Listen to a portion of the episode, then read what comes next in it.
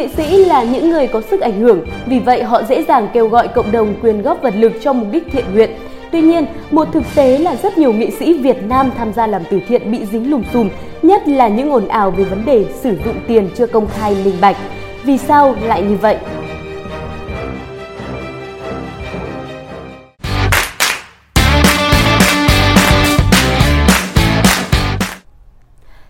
Qua, câu chuyện về nghệ sĩ Hoài Linh và số tiền 14 tỷ đồng đang làm nóng các trang mạng xã hội và các mặt báo.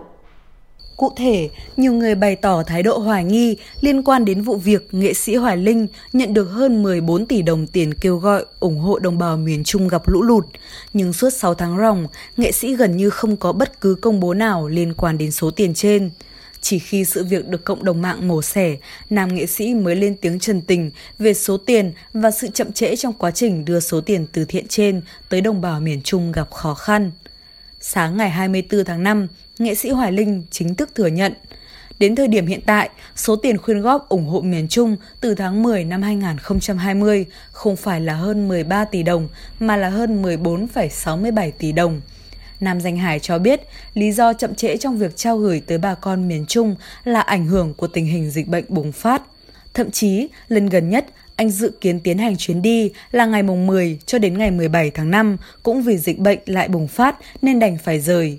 Hoài Linh đồng thời khẳng định luôn ý thức mình là người của công chúng, cần phải làm gương, không thể tập trung đông người trong lúc dịch bệnh diễn biến phức tạp.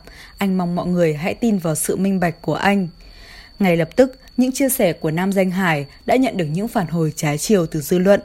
Đa phần, ý kiến đều tỏ ra vô cùng thất vọng khi Hoài Linh giữ im lặng trong suốt thời gian vừa rồi và cho rằng nam nghệ sĩ nên lên tiếng ngay từ đầu chứ không phải đợi đến khi khán giả thắc mắc.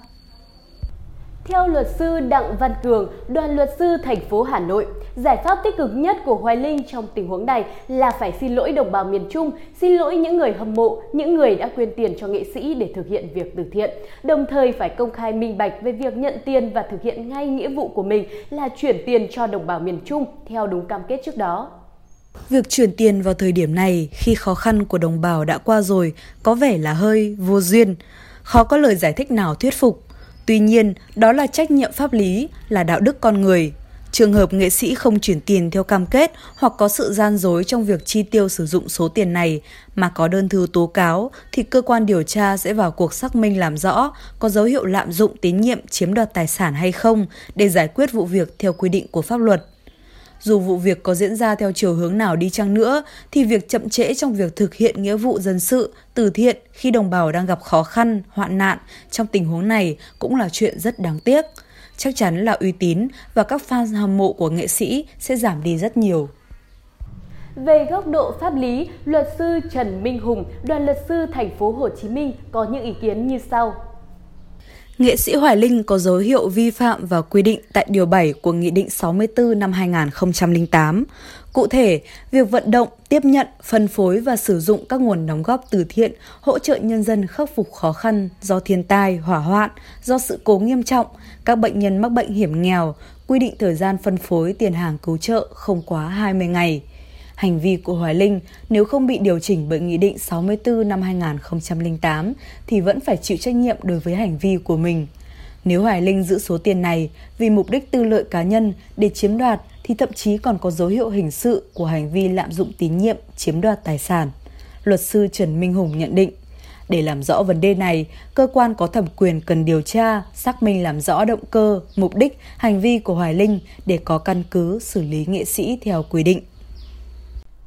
Từ thiện là điều đáng quý, nhưng từ thiện chưa bao giờ là việc làm đơn giản và dễ dàng. Rất nhiều nghệ sĩ, người nổi tiếng đã vướng phải thị phi xung quanh việc kêu gọi hỗ trợ làm từ thiện.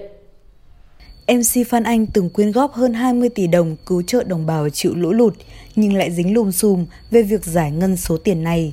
Ngay cả ca sĩ Thủy Tiên, trong thời gian nhận quyên góp cứu trợ miền Trung vượt qua lũ lụt, Thủy Tiên cũng gặp không ít thị phi, mặc dù cô luôn minh bạch các sao kê sử dụng tiền để tạo uy tín trong lòng người hâm mộ. Có ý kiến cho rằng trường hợp của MC Phan Anh và sắp tới có thể là nghệ sĩ ưu tú Hoài Linh có thể trở thành điển hình cho công thức. Người nổi tiếng được yêu quý, tin cậy, kêu gọi quyên góp từ thiện được rất nhiều tiền, nhưng khi cầm tiền lại không quản lý và chi tiêu đúng quy cách do sự thiếu vận hành chuyên nghiệp. Hiện nay, đa số khán giả góp tiền vì niềm tin yêu dành cho người nghệ sĩ, không có một thỏa thuận nào về việc sử dụng đồng tiền quyên góp, còn nghệ sĩ cũng chỉ nhận mà chưa tính rõ ràng phương án điều phối chi tiết nguồn tiền từ thiện. Việc điều phối các nguồn lực cứu trợ chưa chuyên nghiệp có thể làm sói mòn lòng tin của người đóng góp dành cho nghệ sĩ. Câu chuyện có thể vẫn chưa đi đến hồi kết, nhưng dù sao đây cũng là bài học kinh nghiệm sâu sắc cho các nghệ sĩ trong quá trình làm từ thiện.